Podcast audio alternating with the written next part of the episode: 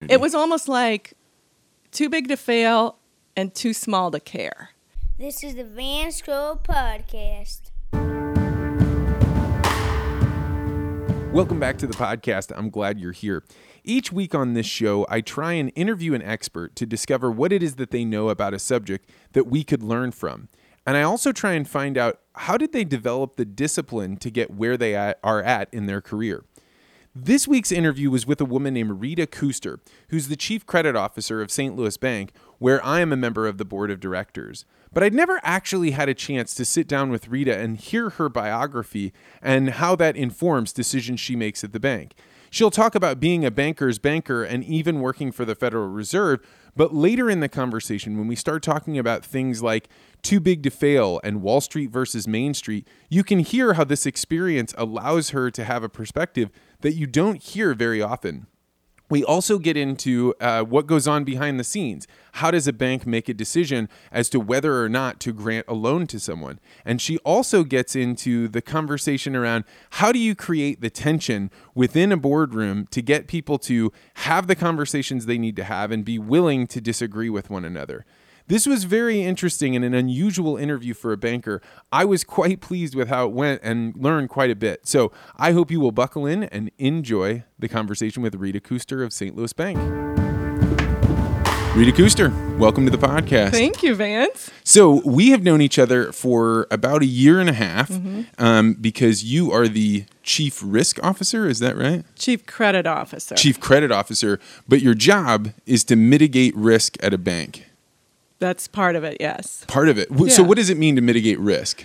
Um, you know, on the I'm primarily on the lending side, but uh, as a bank as a whole, there's all kinds of risk, whether it's uh, compliance risk, credit risk, uh, liquidity risk, reputational risk. Um, I primarily, like I said, is are on the uh, credit side of it, and what that means is on the lending side. So, what I'm trying to do is make sure we make right loan decisions or good loan decisions to ensure that we basically get, get our money back and that the borrower gets what they need as far as financing. Um, because I'm in a community bank, which is smaller, you tend to get involved in different risk. And so, um, while it's not as broad as a total risk officer. There's definitely pieces of it that all of us have to deal with because we're in a bank that small. So maybe um, just to put it in the simplest terms possible, mm-hmm. there's a person that goes out and finds somebody that wants to borrow money, Correct. the loan officer, yeah. and they get excited about the loan and yeah. they're they're pumped up. They found a person that really wants their help, and then they write it up in a package and they bring it to your department mm-hmm. and they say, "I think we should give this person money," and your job is to say, mm, "Maybe not." Sometimes, I mean, I don't you don't want to go into it saying as a on the credit side saying I want to say no, no, no. You know, there are times where maybe you structure it different to get you comfortable, or you get more collateral to get you comfortable. So um, I'm I don't want to be like a doctor. No, you want to be um, make the right decisions and see if you can make the deal. But I don't think us making a deal every time helps a borrower. Sometimes no is the best answer for a borrower because they might think, you know, their idea is the best. They might think, you know, this is going to work. And we see things that are like, oh, you know, maybe you don't want to do that. Maybe you maybe you want to revisit it at a different time. So, um, like I said, I don't. we we try to do it, but we try to make sure it's right for the bank and right for the borrower. So you have an interesting background because you're not just the uh, no, no, no, or Correct. finding the right, but uh, you actually started out as a as a regulator. Um, I didn't start out as a regulator. I worked at a bank, um, and it was a specialty bank, and maybe that's where I I'm so closely tied to community banking. I started at a bank in uh, Jefferson City, Missouri, that was a banker's bank, and what that meant was we were owned by other banks. It was kind of a co-op, I guess. And collectively, it was all small community banks that that um, you know worked with this bank to get some of their services.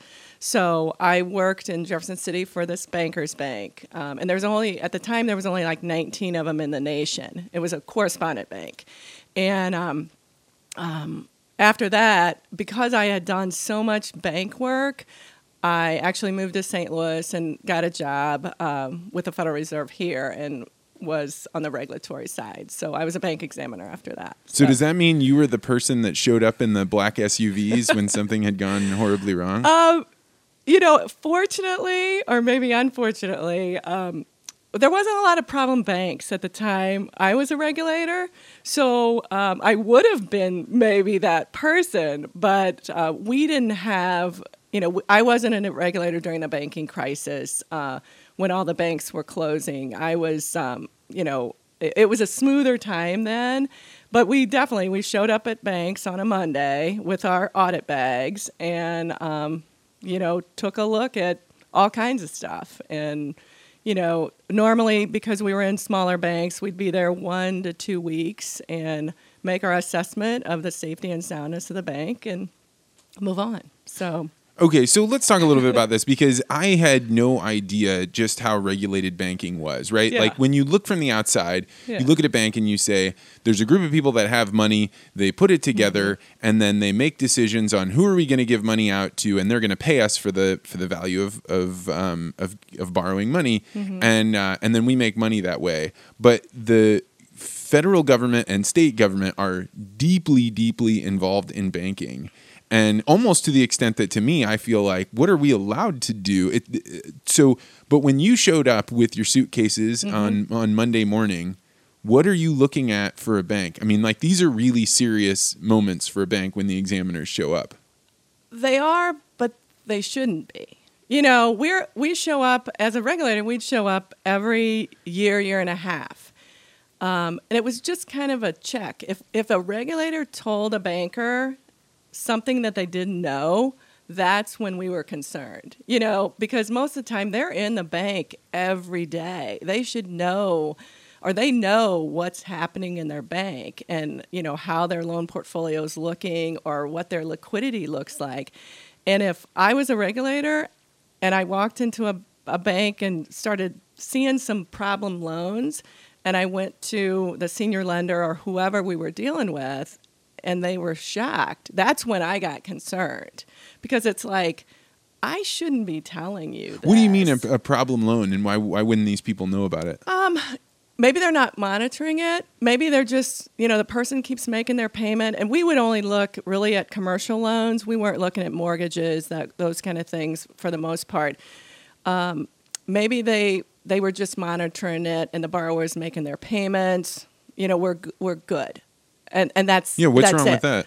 Well, it's all okay until you get their financial statements, and maybe you look at it and you realize, you know, their tre- their their revenues are down, their income's down, their cash flow is strained, or maybe you know there's something happening with the collateral piece. So there's all kinds of monitoring that has to happen as well once you make that loan, particularly on the commercial side of the business. You can't make it and forget it. So the the uh, that's super- interesting, right? I, that the that it's not just can I get the it's not just the loan officer saying can I get the bank to make this loan? Because then the bank actually has to prove to the Federal Reserve and the state regulators hey look at this financial health of this company. They're still they're still doing okay. They could get in trouble if if if they're if they have too many loans out where the retail sales are going down or Yeah, what I mean, it, but it's really not. They're not proving it to the regulators. They're really just running their business, and it's part of their responsibility to their shareholder and to um, you know the safety and soundness of that bank. The regulators are just there just to check because. Um, it is a highly regulated institution. There's an FDIC insurance sticker that, that makes them you know, that gives them some protection, gives their depositors protection. And as a regulator, you're just making sure that they're doing what's right and, and doing it in a safe and sound manner. Um, I never felt as a regulator that we were there just to just to check up. We weren't running the bank. They were running the bank on a day to day basis. We were just there to make sure everything was going okay. And when, but if you went in and you found a bunch of loans, problem loans, it became real problematic for that institution because as a regulator, you can do some stuff or, um, you know, require them to do things differently because you're there to protect the depositors, you're pr- there to protect the safety and soundness of that institution. So what are what are you allowed to do if you're a regulator? so let's let's keep going with this scenario. Maybe you can imagine a time when you found out that there was mm-hmm. you know trending down a series of loans. Now, what does Rita say? What do you what do you do? Um, you know, it really depends on the severity. Um, you know, if you have just a few and you don't see a pattern of they're not paying attention or whatever, you know, you, you at the end of the at, at the end of the exam, you write up an exam report. You actually rate the bank on different components of their balance sheet, and um, you know, give them suggestions or give them items like, "We want you to do this. We want you to do that." You know, and and maybe it's improve your loan review, improve your receipt and review of financial statements, uh, you know, those kind of things. And if it's not too bad, you check up with them uh, in a year when you go back or another regulatory agency goes back if if it's really severe there are different things that the that the regulators can do from the standpoint of um, a written agreement with them. They can put you under like a like what they call a, a memorandum memorandum of understanding where the board gets involved. So you as a board member there's a lot of responsibility for making sure that there's um, processes in place and everything is is um, you know working like it's supposed to. So what a regulator can do is go to the board and say, "Okay, board, you you need to improve the operation of this bank." So like I said, as you as a board member, you're definitely um, have some liability and have some responsibility and and like I said, the the regulators as it would get progressively worse. Let's say, um, does it get progressively worse? Like, did no. you see times when that happened, or is this all like in theory? You know, no. we have the playbook, and um, most of the time you don't. Um, most of the time they address it and you move on. Um, other times where you know when we went through the banking crisis you know, there was so many problems, and sometimes there was nothing you could do about it. There was the, uh, the economy was so rough that you know you just you you tried and tried, but there were so many things you know from an economic standpoint that made it difficult that it was hard for for banks to turn around and. Where where were you during the banking crisis? I was at um, a bank here in St. Louis. Um, it's since been sold, but it was um, it was a uh, um, Pulaski Bank, who had been around for 99 years, and uh, I was I was on that side fighting the good fight. So you, know? were you were like risk mm-hmm. credit mm-hmm. that yeah. that side of things. Yeah. And so yeah. at what point were you like, uh, this isn't just a recession. This is this is bad. Um, you know, I think I think we all knew it. You know, just from um, what was happening in the nation as a whole, you know, with uh, with different banks and all the pressure that we that that was happening in the economy as far as past dues and foreclosures and you saw th- so people could see this coming like um I mean maybe not in time to stop it but yeah. you you saw that yeah. the that yeah. the roller coaster was headed down yeah yeah I mean our our and we didn't have um, luckily we didn't have the severity of problems that a lot of banks had, but we, you know, I think every bank had issues to work out during that time period. But um, what you would typically see is your maybe your past dues crept upwards, or maybe as you did renewals on borrowers, uh, we were renewing a, a loan and we would get a new appraisal, and suddenly that value from three, four years ago of let's say $500,000, you'd get it appraised and now it was $300,000. And maybe your loan was 4.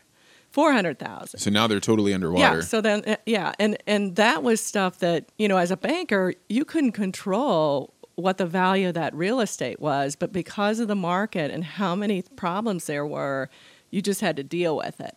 And um, you know, so that's where a lot of the problems came for, you know, kind of working it out was okay, well, what do you what do you do now? You know, can you shore that up? Can that borrower pledge additional collateral or pay down the loan? Do they have the liquidity? That kind of stuff. So it, it was a lot of strategy behind every loan that that um, you got concerns with, you know, and sometimes it was uh, you know, how do you make this better? How do you get the, the credit risk to an acceptable level? But um, I think every bank, um, you know, had their share of issues during that time. Um, luckily, we, you know, we worked through them. We came out of it uh, a okay. You know, there were a lot of other banks that that had the people show up in the black SUVs and shut them down. And so, so did you work at Pulaski uh, after you were a regulator? Uh huh. So then, were you calling your regulator friends? And, Um, and saying like, "What do you see?" uh, not not on an ongoing basis. You know, I I would uh, certainly I keep in contact with some of them, but uh, the regulators were calling all the banks. You know, that was you didn't have to go to them; they came no, to you. They definitely came to you, and you know they were they were, you know, trying to get ahead of it and making sure the banks were on top of things and and that kind of stuff. You know, I um, being a former regulator, I understand um, kind of what their mission is, and it it it wasn't to shut down all these banks. It was to make sure that that they could make it through through this. Um, through the recession and come out the other end and, and like I said, we did. Uh, not all of them did. So And what what what happens when a bank got shut down? So that let's say the people came in and they said, Mm-hmm. "Look, you you bank, you are underwater yourselves." Then then what happens? Um, most of the time, they have another bank kind of in the wings to, to take over the deposits and sometimes work through some of the loans for them. There, there was a lot of unique things that the regulatory agencies did during the recession to um, help work through all those problem loans. Some of it was, uh, they called it loss share arrangements, where the bank that acquired those assets worked with. Uh, you know, with worked with the FDIC to kind of work through the loans that were on the portfolio. Um, but most of the time, if a if a regulators come and shut down a bank, that bank is not surprised. I mean, they know there's problems. They know they're, you know, out of capital. So it it wasn't like a surprise. And as a banker in St. Louis or in um, anywhere, you knew what banks were on the bubble. Oh, you know? did? Oh yeah. I mean, you could tell. Um, there's uh, there's some ratios that are public ratios that you could still get to this day. Um, that um, there was one ratio called the Texas ratio that became very very popular, and it was um, the amount of non-performing loans and OR or other real estate owned as a as a percentage of their- ORE is everybody. yeah, yeah, as a percentage of their equity capital. And if they had, uh, if that number, if that ratio creeped up to like say over a hundred, you knew that borrow that bank had a lot of problems. And so um, uh, that got a lot of play. You know, like what's the bank's Texas ratio? And it was just really a percentage of how much how much of their capital was in you know how how many bad loans they had as a percentage of the capital base. And so you know it was uh, it's a ratio that is you can get on any bank still today. So Just by going and googling it. uh-huh, yeah you can find it. But it's um you know it, that became you'd see these banks with these high texas ratios and you knew they had tremendous problems. You know that they were likely trying to work through but uh, it was no secret i guess and um, banking's a small small community so you know you ended up kind of knowing what banks were were working through problems and stuff like that. so the people that were in credit positions Mm-hmm. that had their bank go upside down, their Texas Uh-huh. ratio goes Mm-hmm. sideways, and it's the they uh, either their bank gets shut down, they move on and they are shamed out of the industry, or they they get positions and hey, that was a really expensive education that you just Um, got. No, I mean they move on. the The industry is um, the if if they've got some banking experience, you know, uh, there's definitely a room for for those types of uh, underwriters. Uh, most of the time, those folks would stay on with the bank that acquired them. Um, and you know they would they would just ultimately make a decision whether they wanted to be with that institution. But you know that underwriting knowledge um, is uh, is is is pretty marketable for a lot of people. So um, it wasn't like they were shunned or anything like that uh, for the most part. And So- what's the difference between what happened with community banks and what happened with like the giant banks, the the Bank of America or Wells Fargo, those kind of things? so it's unfortunate. I personally, I think. Um, so you have these mega banks that they would call too big to fail, because it was a systemic problem. If a Bank of America failed, you had so many issues in the financial market. If a bank in small town USA failed, It's just going to be okay. relegated to that. yeah, community. it was almost like too big to fail and too small to care. Oh, and and that's to me, you know, somebody that has been in community banks and um, involved in that space for so long.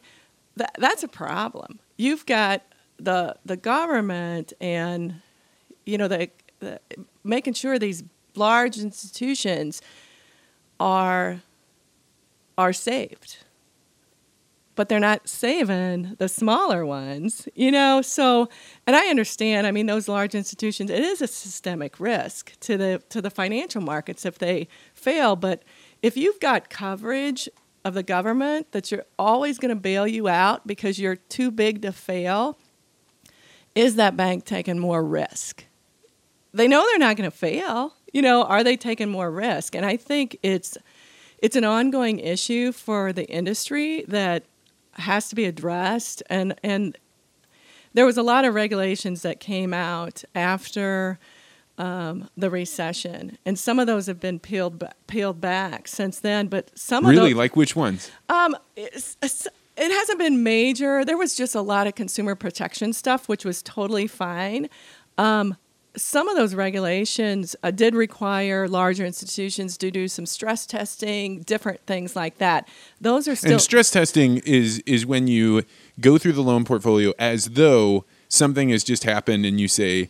Th- Like these ten, let's say these ten businesses, they they suddenly start failing. The land appraisal goes way down. Same thing. Yeah. How did the bank survive? Well, uh, for a community bank, it's more or less like that. For a larger institution, they're really stressing the big picture. You know, Okay. so they're doing a much more rigorous uh, stress test of okay, well, you know, what does this bank look like under different scenarios? So it's it's much broader. It's much more complex. Um, you know, so so that was required for large institutions to do as part of some of this regulation but they still really never address the fact that there's these these institutions that are really too big to fail. You know, so it's still out there. There's actually a merger that's happening now between a bank, SunTrust Bank in Atlanta, Georgia, and BB&T, which I, I think is in North Carolina.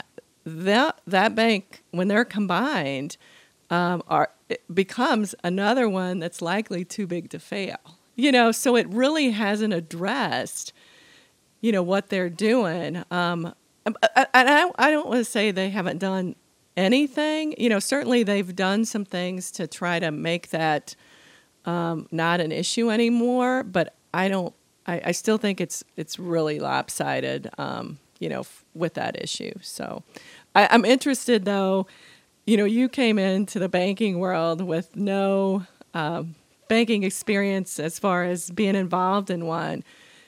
Were you surprised at the level of regulation that that was there?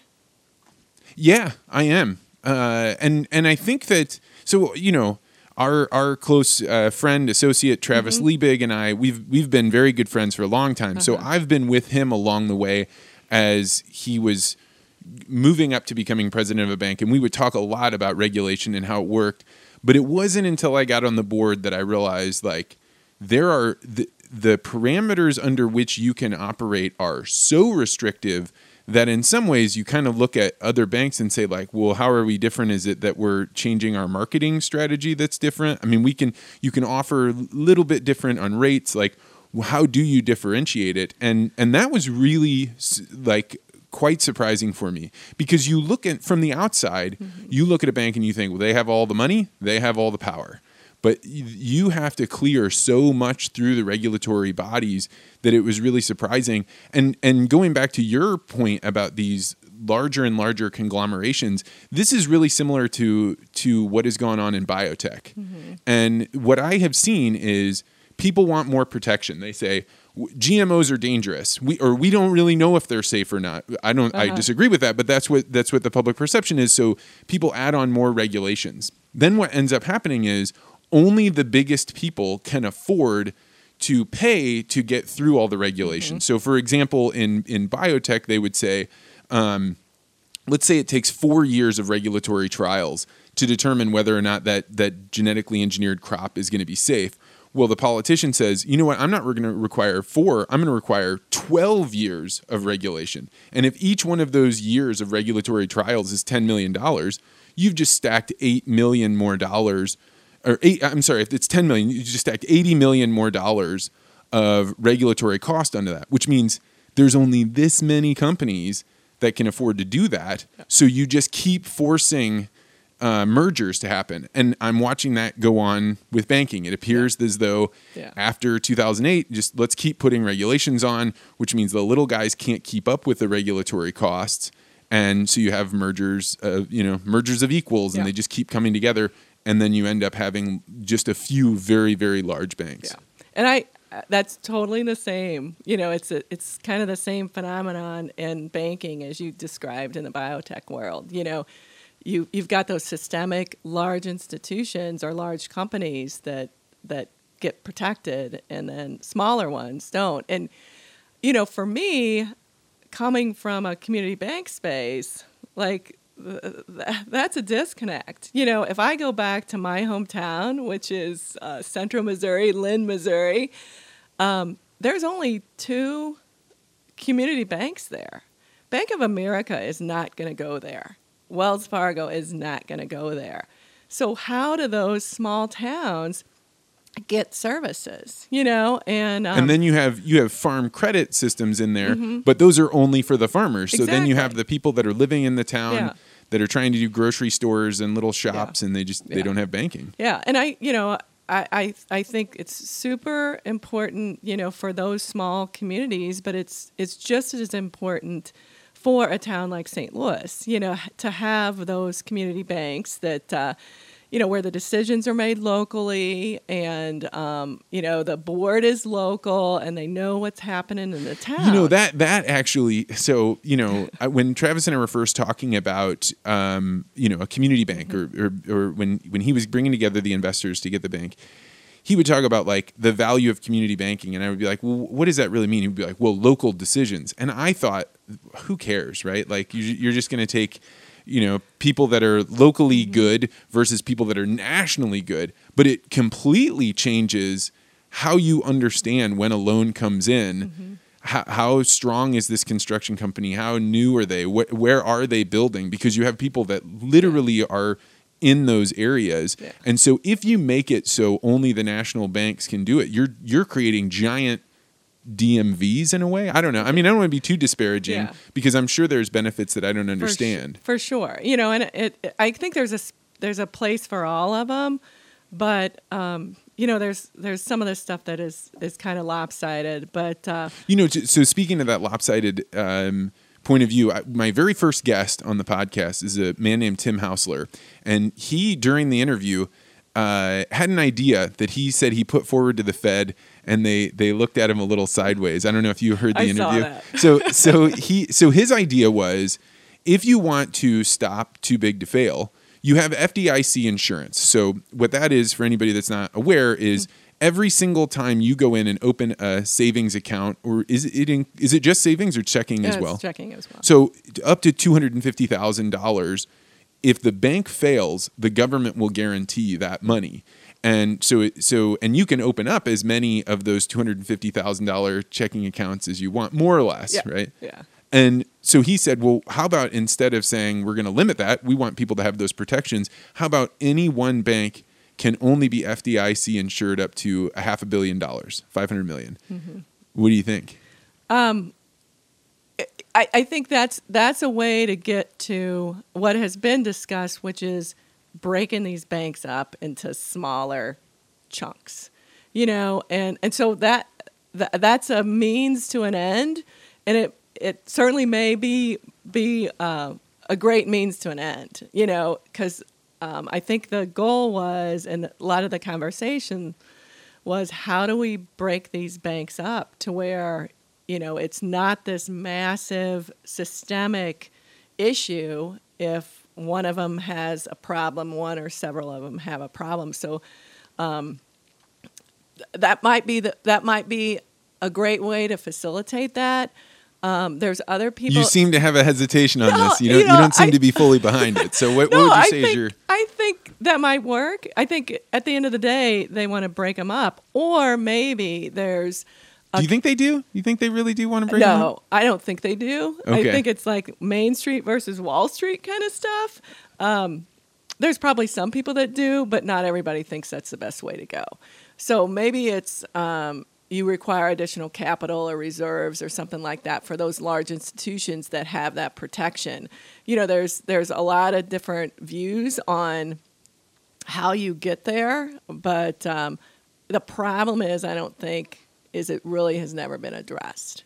You know, we're still creating those too big to fail banks, and um, although there are more requirements, I think the risk is still there uh, to some deg- degree. Um, you know that they that they could have that, but like I said, I, I think his idea is interesting. Um, I, I think some of this stuff is just going to be really hard just because of of how you know the political environment the regulatory environment and all that other kind of stuff. But but I think as bankers, you've got to be aware of some of this some of these things. It's really easy to get caught up in your day to day and worry about just your bank and what it's doing. But there's a much broader issues out there for the industry as a whole that um, that everybody should be paying attention to. So Well, this is actually what prompted me to say that, uh, or to, to invite you on the podcast, is that, um, and I don't think I'm talking out of school here. Uh, we'll edit it out if I am. But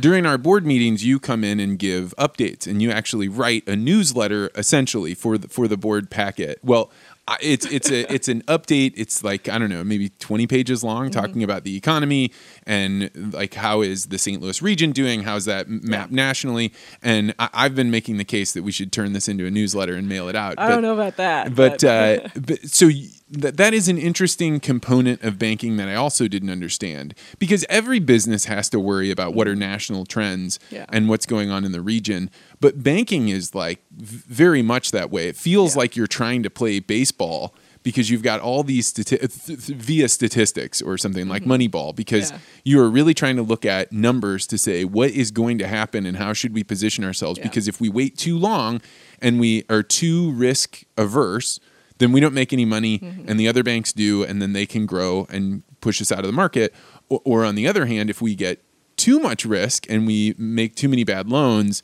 then we lose our capital and we're out of the game Correct. so what are the numbers that right now you think hey people should be paying attention to these things so here's the problem with some of that stuff is it's data overload. There is Yeah, no doubt. There is so many statistics, so many opinions, so many uh, indicators out there that it can be overwhelming for anyone in any industry. I personally, I think um, what what we've tried to do is zero in on you know a, a group of ratios or, or a group of economic indicators that that we pay attention to otherwise we're you know it's just it's just too much so the things that that we include um, on an ongoing basis or at least monitor are things like unemployment trends you know what's happening uh, nationally with unemployment what's happening in the st louis market um, you know if and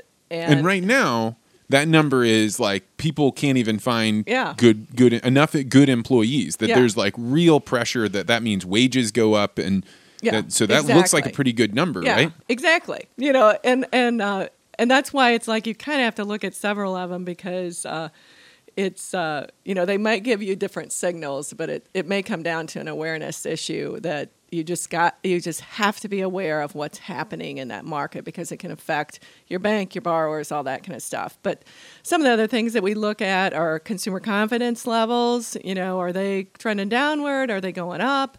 Uh, we look at um, housing market indexes. So it's kind of a confidence index for the housing, uh, the, you know, the builders and the um, people building homes throughout the country. We look at purchase managers index. What is that? It is um, basically a manufacturing, more manufacturing type of index, and it's not. Um, it's not the CEO that you go to and say, "Hey, how's your business?" and he or she goes, "Oh, it's doing great." This is you're going to the person that buys the inventory to make the widgets or that is making sure that they've got the the things to produce their market and go, "Okay, well, how are you feeling?" You know, and if the purchasing manager is like, "We're slowing down." You know, I'm I'm going to back off.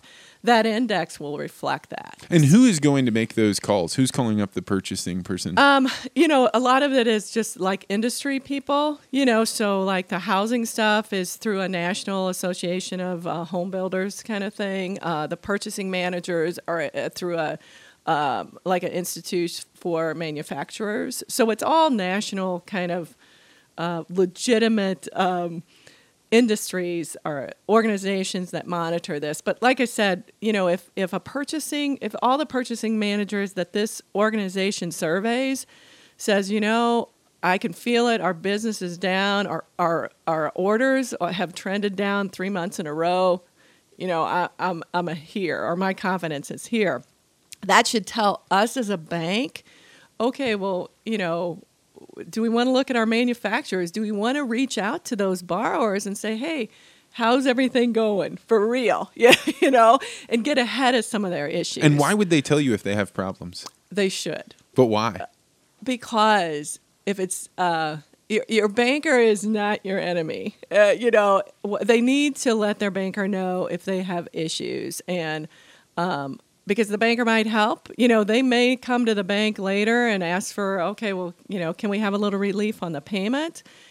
Don't wait until things are bad to let your banker know that because the last thing anybody wants is a surprise, you know, and that's why it's important to bankers to keep in touch with their borrowers and make sure that they know it. And a borrower that's not being full disclosure with a bank, uh, it's not going to it's not a relationship that as a banker you want. You want that trust. You want that. Um, um, I won't say a partnership because that implies something different. But but as a borrower, you want a banker that understands your business, that's going to be there for you, you know, through thick and thin. You know, because it might might be tough. You know, if you've got a bank that uh, that's going to come down really hard and not work with you, you know, you're you're going to have a harder time. So, what does that mean? So if a if a banker is there for you during the hard Mm-hmm. times, so to somebody that isn't taking out lines of credit, Yeah. what what does that mean? Um, it's it's maybe working with them to restructure their debt or to give them a little bit of, of relief when maybe they're they've got seasonality in their business uh, you know their business dries up during the summer months or something like that and um, it's just really working with that borrower rather than saying okay your numbers are down get out of here. You know and some banks uh, some borrowers at that point in time they can't go anywhere you know? And um, some sometimes that happens you know to where you just you know you, you just can't work with them any anymore and you both go to your own separate corners and and uh, that's not the scenario you necessarily want but you know you do want a bank if you if you are having a hard time that that will take the time to understand uh, what your issues are and maybe work with you uh, to, to see if it can be resolved if it's just a kind of a rough patch you're going through um, I think you want a banker that that'll help you through that, and um, you know, hopefully you come out and everybody's fine. But uh, So as as the person that's you know head of credit, you have an um, a high pressure situation in that.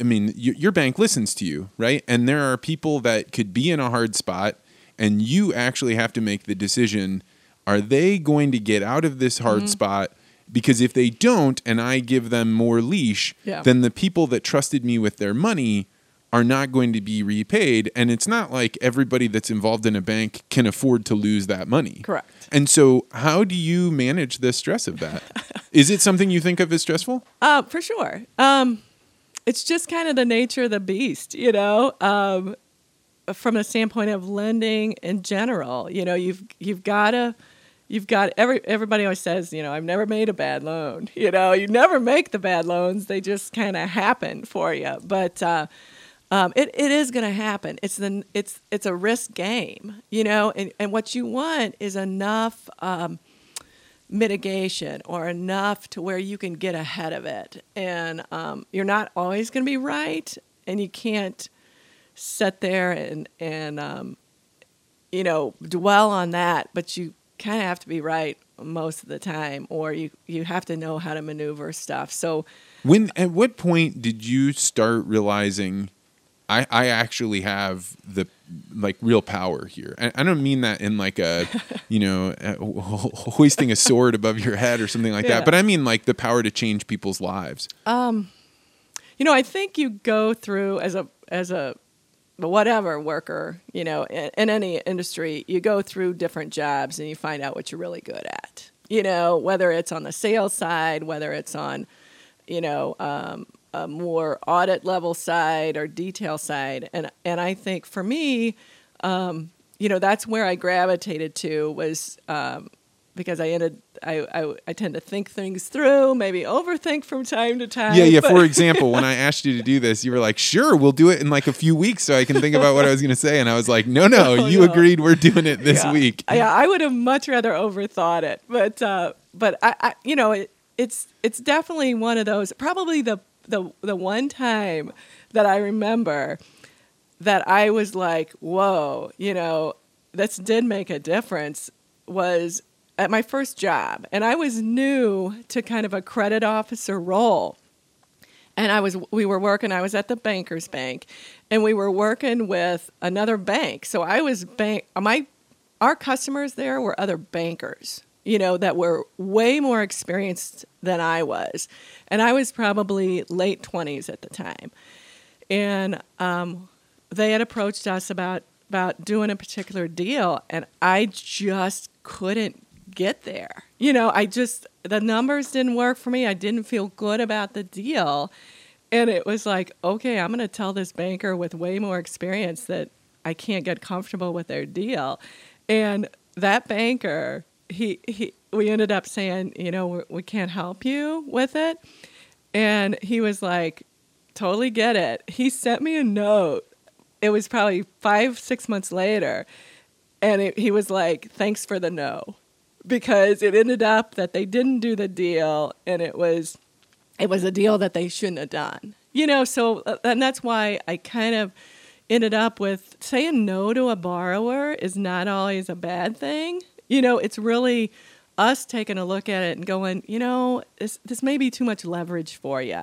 And some borrowers appreciate that and others, you know, take it personal and it's really it's it's really not that, you know, we just look at it from the standpoint of you know, what what things are you know we think are going to work and um, you know decide there. So, So one of the things that sticks out to me about you, in fact, some of the very first times we met, was your willingness to to say no, right? And and um, I've I've talked several times with various people on the podcast about this trait called agreeableness, right? And so this is, you know, how likely are you to decide that I would rather the group get along, um, and I don't really care if we get to the correct answer, versus I need to resolve this conflict, and I don't care how much disturbance it makes. Uh-huh. Are you, you? I mean, are you? Where do you fall on that scale? One hundred being the most agreeable, zero being completely disagreeable.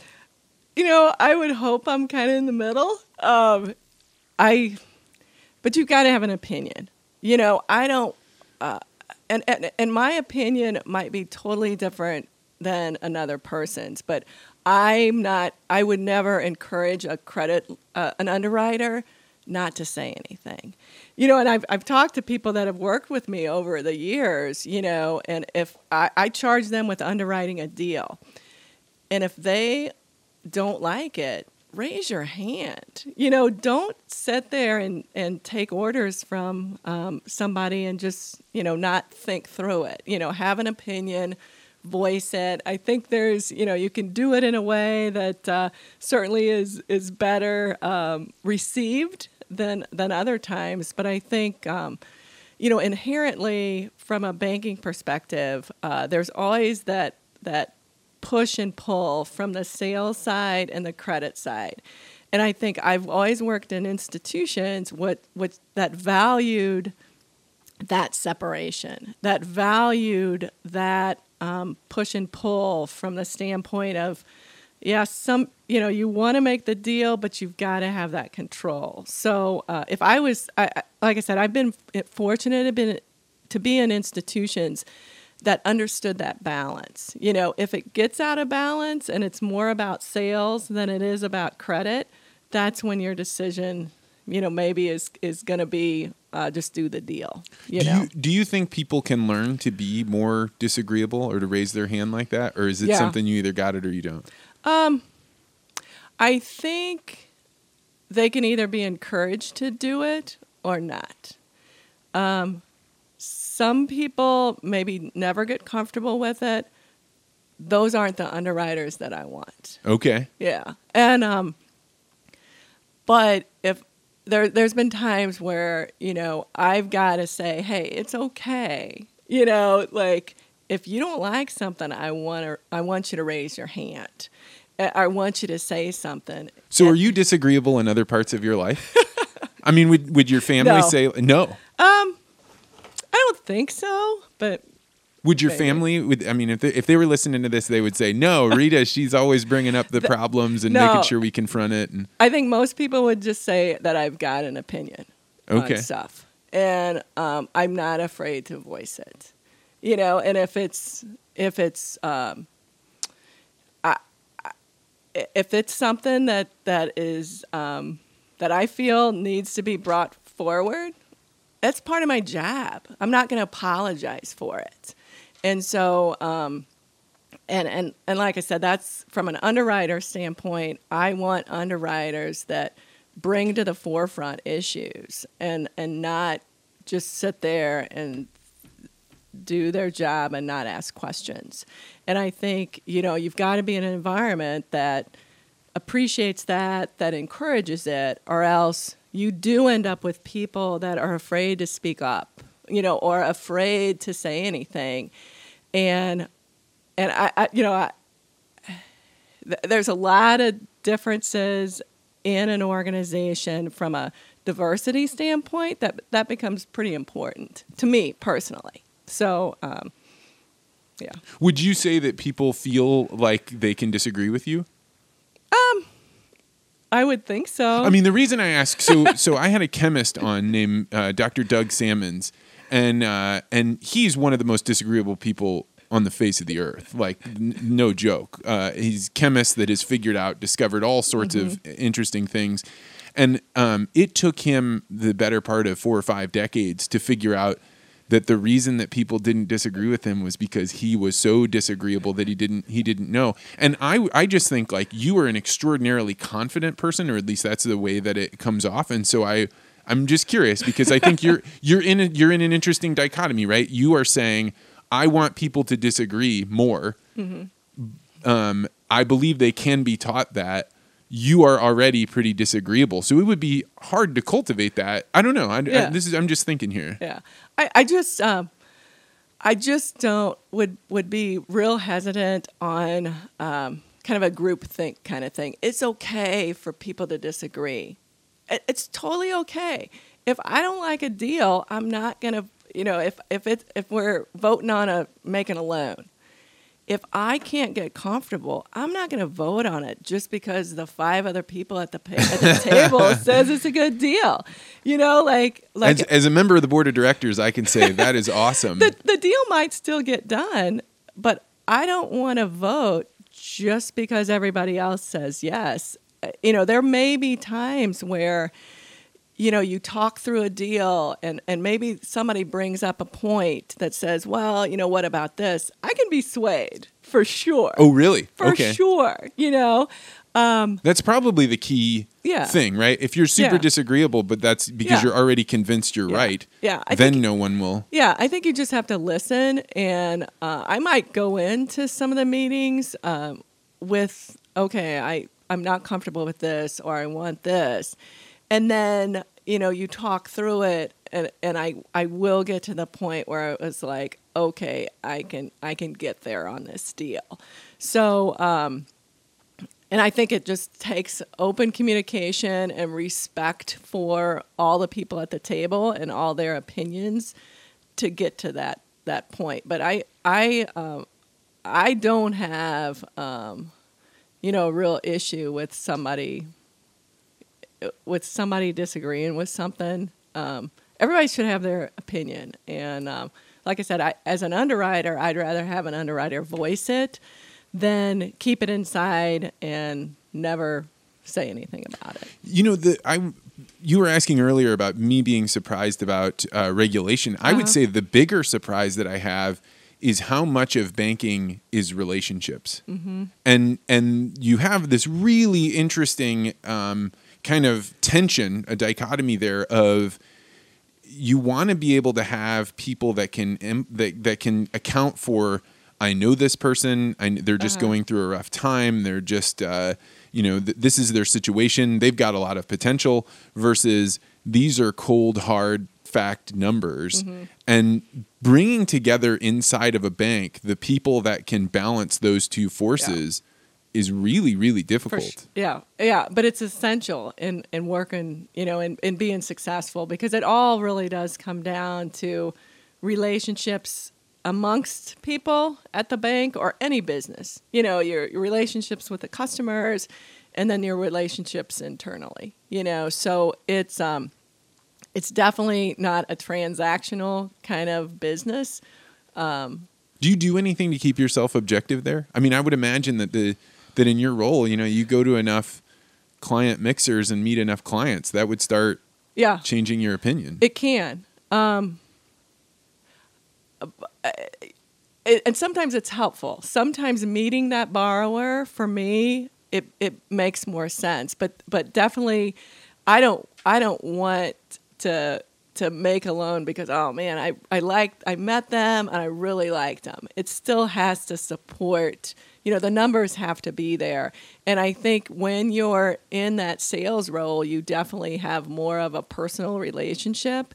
Um, I, I I don't think in my role that that um, I, I do have to separate that and really look at it at more kind of factual basis. But um, you know, it, it's it is a balance, and uh, you know, if if we all had a crystal ball, it'd be fantastic, but you don't. You know, and and. Uh, it always everybody always says like you know whenever whenever you get in a situation where you're sitting there going okay should i really make this loan you know and, and i've done this it's like okay if it was my own money would i make this loan and um, sometimes when you ask people that they Does it um, always make them more conservative? A lot of times Yeah. yeah, because it's like you're. I, I'm not. I'm loaning the bank's money out. I'm not loaning. It's not going to come out of your paycheck. Exactly. But it's like it's a question that you have to ask yourself. You know, would I give this borrower money? And if I sit there and go no, then my vote at the table needs to be no, or I need to, you know, make sure that deal doesn't happen. in that regard, how do you incentivize uh, a credit officer? Because your job is not, I mean, it's not have that pipeline No. be as big and full as possible. So how do you, how, how are how are you incentivized, or how are other people incentivized um, to to do to do right by the bank? So, um, if you're going to measure a credit officer, it comes down to some asset quality metrics within your portfolio. Um, maybe it's a past dues level. Loans, th- th- there's every bank has rating systems, you know, to where you rate the risk of your loan portfolio, and it and the regulators use a rating system as well. So they'll come in, you know, whenever they come in for their exam, and they'll rate your loans. And so, um, if you get too many rated in the bad categories, you know, you're in trouble. And I think as a credit officer, I should be held accountable to those types of metrics. You know, if if if I'm making decisions and those those metrics are indicating that our portfolio quality is getting worse and worse and worse, we got to figure out what's going on. Wow. So, anyway, so I can't. Yeah, I can't. I'm not measured on how much business I bring in because it's none. Um, but there's still accountability that that I've got to. I've got to make sure that the loan portfolio is graded properly, that we're recognizing the risk in it, and that we're addressing it. And uh, so there's a lot of ways to, to do that, but it's primarily through, you know, kind of credit quality metrics. So let's make it real for the listeners in terms of if they were starting a new business, we'll just imagine that they've figured out how to make a new hot Uh-huh. sauce and it's really good and they want some money to be able to take it from their their kitchen production to factory style.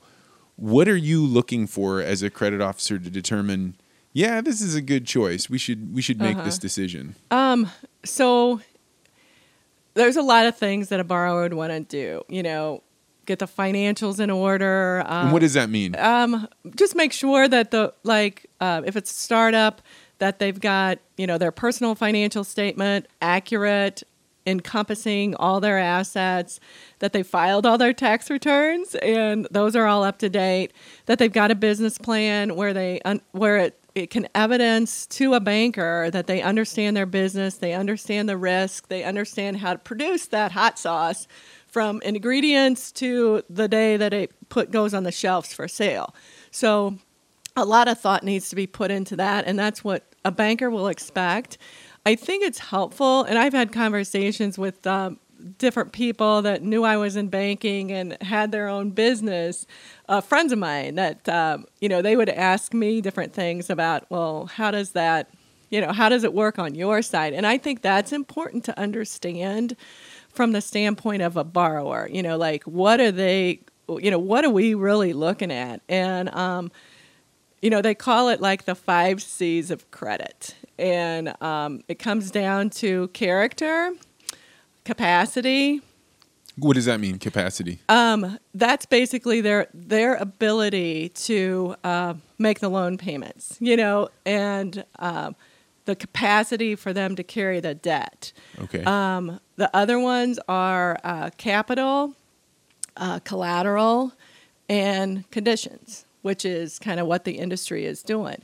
And so, um, you know, you can debate, maybe there's a couple other C's out there, but even if you go to an institution that does like artificial intelligence and does credit scoring and all that kind of stuff, some of those components of those five C's will be built into their models. You know, the character part of it um, is largely measured by a, a individual's credit score. You know, how they pay their bills. You know, do they pay on time? Have they applied for a bunch of credit recently? Um, are they maxed out on all their credit cards? Do they have a bunch of installment debt out there, you know, in relation to their income? You know, so um, a lot of the models that are built in large institutions and some small institutions take those factors into account. So there's there's part of me that from a credit perspective is you can have all these tools which are fantastic for the industry but it does come down to some pretty pretty basic stuff on on how you as a banker uh, go through your underwriting process and what you measure and, and what you really spend some time on. And and um, like I said, you know, s- when I talk to people about well, you know, what is the bank going to look at? I end up always coming back to like those five C's and what. Uh, you know, kind of how we would look at it from um, an underwriting. So let's talk about that that first C, the character one. Yeah. And this actually is a question. It comes from my brother, who is um, very uh, attuned financially Uh-huh. and and really despises debt. So pays for everything as much as he can in cash. Well, it's great up until he goes to get a mortgage, Mm-hmm. right? Because if he if he hasn't been putting money on credit cards and Uh-huh. he doesn't have that score, what do you as a banker say to somebody like him that says like, you know, I go to get a I, I have a multi-million dollar business I'm running. I've I've Uh-huh. I, I own everything I use and yet I go to get a mortgage and the banks say, mm, your credit score isn't very good because you don't have any credit. What do you think of that? Um, I've seen it before. Actually, my mother had the same problem. Okay. and uh, you know, it was uh, it was funny because she was probably I don't know. 80 at the time and had never had credit. Mm-hmm. And all she wanted was a credit card and could not get one. You know, so it happens. Uh, I guess if I would see see that there's other ways that that we could do. Okay, well then give me a personal financial statement. Show me your credit or your checking account history. Maybe we would get some statements from how they handled uh, you know, just their basic day-to-day checking account. So there's other ways to do it. It's very rare though that you wouldn't have a credit score. You know, so um and sometimes it doesn't tell the whole story but um, it's certainly a basis or a, a factor that can be used because it is available for everybody and it um, you know it does give an indication of you know how they pay their bills. So there's there's ways to get around it. Um, you just kind of have to think through kind of what your options are. So So we've kind of talked um, on the on the surface and about how loans get made and the the Fed, but one of the things that I don't know very much about because I've only seen it in the abstract is what happens when somebody doesn't pay their loan and can't pay their loan. Um. well i mean if they cannot pay um, or they won't pay you know there's there's really no choice from a banker perspective we have to get our money back you know and we will. Um, a lot of times if that happens you know th- there there is a an element of you know is it a borrower that's going to work with you? You know is it a borrower that's trying to get out of it and you want to give them a little bit of leash to to or him or her a little bit of leash to kind of turn their business around? You know if it got, gets to the point where it's like it's never going to happen or that they're not willing to do that, you know, we've got to kind of assess where we're at. You know, is, you know, will our collateral cover the debt outstanding? If it will, then we're, if the borrower is not willing to sell it, then we're going to have to take legal action, foreclose on that collateral. So you're saying so when you're talking about collateral, you're saying if they have, let's say, like the the hot sauce example, Mm-hmm. if they have a, a, a warehouse that they store all that in, and they own the warehouse and the land, um, they've put that up that if they can't pay their loan, then w- the bank would get possession of that Correct. and then be able to sell it or. Yeah. Yeah. Okay. If if um, if we had uh, that as collateral, now if we just have the hot sauce as collateral, we might be in a little bit of trouble. But uh, um, yeah, it just depends. But that's part of that underwriting process. You know, if I'm going to take on that risk, do I need more collateral to get me over the risk that we're taking on that new venture or um, you know, do we feel good about this borrower's ability to get outside income or whatever to, to work out of their issues? So have you had to take possession of somebody's property? for sure. Well, for sure, it, it, definitely. and it's not a good, you know, you don't want to do it, but I we still work for a business that's owned by shareholders, and our job is to get our money back. And uh, so, definitely, I mean, i we've we've foreclosed on over the years. I've we've foreclosed on all kinds of property. We've we've taken back. What's the most unusual thing you've you've gotten back or gotten as collateral? Um, so probably uh, we got back uh, a motorcycle shop. So that one was a little tough because we had motorcycles and then um, accessories and um, clothing. So that one was a little bit different. And kind of a niche market, and probably one that you're not an expert yeah, in. Yeah, exactly. So that one was a little tougher. Um, you know, sometimes you'd get back properties that were in terrible shape, you know, so that presents challenges. Uh, you know, because you've got to figure out, okay, who's your buyer for this stuff? You know, we, we're we're we're not in the real estate business. We take it back and then we want to get it out. So, um, and and uh, the the good thing about banking is, you know, you work with so many different businesses and so many different customers that there's always, you know, all kinds of stuff. It's not always going to be real estate. It may be a piece of equipment. It may be a vehicle.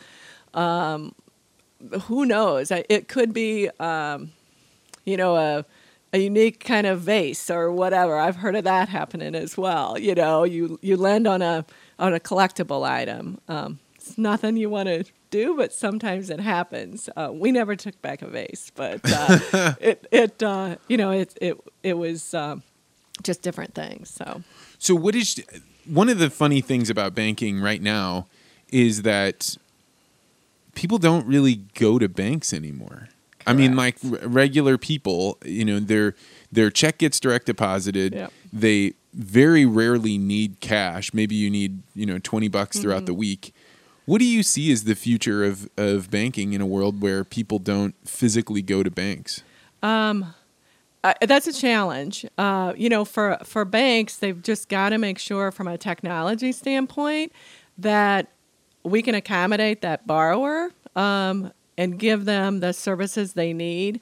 It still comes down to a lot of lot of times that relationship standpoint, particularly on commercial borrowers, because um, that you're not going to do all that and and never talk to your bank or you you shouldn't want to. Um, i have a checking account at the bank that, that i work with but my main checking account is still at my hometown bank. I never i haven't been inside that bank i bet in 15 years but that's my primary checking account. I mean, it's just such a pain to yeah. go through and change yeah. that stuff. Yeah, like, but but it's like they've got the products that you know from an online perspective and those kind of things that uh, that take care of me. And I think for banks, you know, we're not going to go backwards. You know, ba- people are not going to start coming into banks. It's it's just uh, um, making sure that your products and your security levels and uh, all that kind of stuff can facilitate that sort of um, banking, those banking needs. One of the interesting effects of having the FDIC saying, "Hey, if if there's the little sticker as you walk in, uh-huh. um, all, all the way up to two hundred fifty thousand dollars." Then, as far as the the individual with the checking and savings account, which bank they're at, uh-huh. doesn't matter so much, right? It, it doesn't. I mean, and that's the part. That's what's tough about banking is it's a commodity. Your checking account at XYZ Bank, there's probably a similar checking account at another bank. You know, and I think it comes down to you know uh, convenience, um, who you want to bank with, um, maybe relationships, those kind of things. So it's it's tough as a banker to sometimes differentiate yourself from all the other banks out there. And, but, but you think, did differentiate earlier. You were saying there is a difference between big banks and community it, banks. And what would you say that is? Um, I think it's and that that's where you've got to make sure your story gets out. I think that that from a community bank standpoint, it is about you know you're there in the community, your boards in the community, decisions are made locally. Um, and it, it really is about a bank helping a community and helping small businesses, large businesses thrive in that market and understanding that market. And I think, you know, I, I, I don't want to disparage large institutions oh, go because ahead. there's oh maybe I will, uh, but there's a lot of stuff that that that they do equally as well. But from my standpoint, you know, I want a bank with a bank in my community. And if you look at the St. Louis market, and you've probably heard Travis say, say this many times, there's over the years, um, there's been a lot of locally owned banks that have been acquired. And there's there's a lot of great banks in St. Louis, but over the years, a lot of that have has left St. Louis. You know, so it, so it's like, you know, I want to see local institutions thrive because I think I think it's great for that community. Um, if you know, it, it's it's great for the industry as a whole that everybody's doing okay but I, you know, maybe I maybe it's the underdog, you know, root for the little guy kind of thing. But I still want to see that local community bank do great things in their community and and really really get out. And for a borrower, you know, all the decision makers are right there. The, you know, they're not going to another state or another country. Um, you know that that owns that bank that are that is you know making their decisions from a strategic standpoint. The strategic uh, decisions for our community bank are made in that community for sure. Well, that was, you know, I had a, a dairy farmer on and we talked uh-huh. a little bit about this. I spent the better part of my late teens, 20s, uh, all the way up until my 30s thinking, I want to go change the world. And the way that I do that is I go as far away from wherever I am right now because the world is out there. Uh-huh. And the thing that woke me up was Travis actually showing me, hey, if you have um, the ability to gather up people's money within a community mm-hmm. and then responsibly distribute that out to various businesses, you get to play a major role in seeing whether or not that community can thrive. And it, it was really like he was offering me a chance to make a way bigger difference than I was going to make digging wells in Africa uh-huh. or playing some political game at the World Bank, like which is not really a bank. I mean, it is, but we won't go into that. But um, th- that's so when we talk about the the difference between the large bank and the small bank. Uh, you know they're they're just a business. I don't yeah. have any ill will towards Bank of America or Wells Fargo, but they are playing a very different game. Uh, one is I'm going to go harvest a commodity in this community. If I can extract money, I will. And if I can't, I won't. Which is the same thing that a community bank is doing, except for literally every single person there lives in that community. Correct. Correct. And, you know, I, I, I don't want to like bash. we'll just make that assumption. Yes, Rita does not want to bash yeah, the large banks. But it, yeah, it's true. You know, and, and like I said, I've I have an affinity for community banks and what they do uh, locally and what kind of impact they can make on people's lives because I've seen it so many times, you know, and like what? Just if if I go back to my hometown, you know, those people that want to buy homes, that that want to have a business in that small town are not going you know they they don't have many options. They're not going to go to bank of america. They're not and, and bank of america doesn't want them you know? So so they've been able to be served by a community bank where they see the people every day out and about in their community. They probably know the kids they know the parents and and that kind of stuff and it it it does you know it, it impacts people's lives and it makes them um, you know it gives them uh, businesses that thrive and homes to live in and and um, you know those kind of things I was uh, in a in a meeting one time where somebody pointed out that the automation that's going on in banking has an impact that is somewhat unexpected. In that it used to be that the the way you brought up a banker was they started out handing out cash at mm-hmm. the teller and then they moved their way up. But the more automation you have, you start with all those easier jobs and then you just keep moving up the the executive ladder and automate as much as possible. Yeah do you think that's true? Um, yeah. You know, it's definitely changed over the years. And if if you're a banker that doesn't embrace automation, efficiencies, um, technology, um, it's going to become more and more difficult. What do you, you, mean by embrace? How can somebody embrace that um, automation? You know, not fight it. You know, it's um, it's just the way the business is is heading. You know, if if uh, Uh, you, you can't keep pace at the level of every other bank if you've got inefficient processes, if you've got systems that are so dated because there's there's banks out there that are way far ahead of you. And sometimes for a borrower or for a customer, it comes down to speed. You know, how fast can I get this? And if um, So what's automated? Like the collection of the credit reports, or um, it could be anything. You know, I think there's there's banks out there. You know, you look to automate, you look for efficiencies in anything. You know, i- is there a way to make that a little bit uh, more efficient? Is there a way to credit score people or to automate some of your underwriting to where you can get decisions to customers really quick? You know, so it's those kind of things that that I think every bank, you know, they've got to determine where they're going with it, and if it's, um, you know, kind of a short-term goal for them or long-term where they go. But certainly, you know, the the technology from the standpoint of even as a a bank customer has changed. You know, um, the amount of the times that I write a personal check is nothing compared Oh yeah, to I mean, where it was. and that was always the reason that they gave us that we had to learn cursive was that we had to be, we, were- we wouldn't be able to write a check if you couldn't write cursive. Which one wasn't true because you can write one in print, and second of all, like that's all gone to the the the side. So. If somebody is thinking about different careers, Mm-hmm. do you learn banking in college? What do you What do you think is the right path to be to be a, a great banker? certainly a business background helps you know um,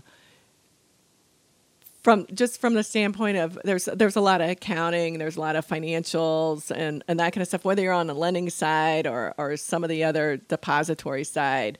Um, but but I would say anymore you know banks you know from a technology standpoint and uh, different areas there's a lot more diverse opportunities for people. Um, what I would say is is um, you know particularly on the lending side, the, the, it, it you do get exposed to a lot of different businesses and a lot of different things. So you know you if if somebody wants kind of a routine, this is what I do all the time. Uh, probably there's some positions in banks that that really won't accommodate that. But really, uh, I didn't expect you to say that. Really? I mean, I there's mean, it- there's some there's some jobs that that maybe are a little bit more structured, but you know, certainly on the lending side, it's it's not because you don't know whether you're going to have a manufacturer come in uh, and ask you for a loan, a home builder come in and ask you for a loan, or you know, some business that you never even knew was out there. So it's it's a lot about learning how businesses operate and you know learning how borrowers make money you know that that's essential at least on the lending side you know so um, So could somebody leave their current job being, you know, head of accounts receivable at a at a plastics factory and then jump over to banking? Sure. You know, there's always a learning curve. Um, but if they've got uh, an interest, you know, they probably couldn't come over at certain levels. Uh, you know, there's always that learning curve of just how the bank works and, and how to underwrite and how to talk to customers and those kind of things. But uh, um, there's a lot of different backgrounds that I think could help. Um, but certainly, if if you've got a business background or an accounting background, um, it's it's a great business. So And if uh, if you were giving advice to a young person in college about uh, getting into banking regarding how they use social media, what do you what do you think? What do you think of the social media and banking? um, I would just tell them to be careful, just like with any anything, you know, from the standpoint of uh, you know, just don't post anything out there that you that you don't uh, want uh, want everybody to read, you know. So. Um, no different advice from there that, that I think you wouldn't have in any other industry. I, I do think it's important um, for young people to uh, maybe get a couple mentors that can help them. You know, kind Who of were your mentors? um, you know, there's been different ones over the years. You know, some of them have been um, um, bosses that I've worked with, um, uh, and I'll. I'll uh, there was a guy by the name of uh, Bill Donius who I think you've met Bill, um, and um, he was president of Pulaski. And he probably didn't know he was as much of a mentor to me as what he was. Um, not only did he know banking, but he had a style about him and a rapport with people that you were just like, wow, you know, and it's that kind of stuff that uh, you know you want to pick up uh, from from people that that you're exposed to, like you know, how did you handle that? You know, it, at the time I was coming up in banking, it wasn't something that was really talked about. You know, I think it would have been great to have somebody that that you can go to and go, okay, well, how did you get here? You know, it would have helped tremendously. So I would encourage, you know, anybody thinking about getting into really any industry and definitely banking to, you know, reach out to somebody that's in the industry and talk to them about it. You know, what did they do to get to where they are? You know, and and what um, what tools did they use? What training did they do? You know, that kind of stuff. So I think it I think it is important for any young person to to have that relationship with somebody that they can go to and just ask for advice. And maybe it's that their maybe it's their parents maybe it's somebody within the industry. Um, but I, I, think you know having somebody to talk through those things uh, would be helpful so.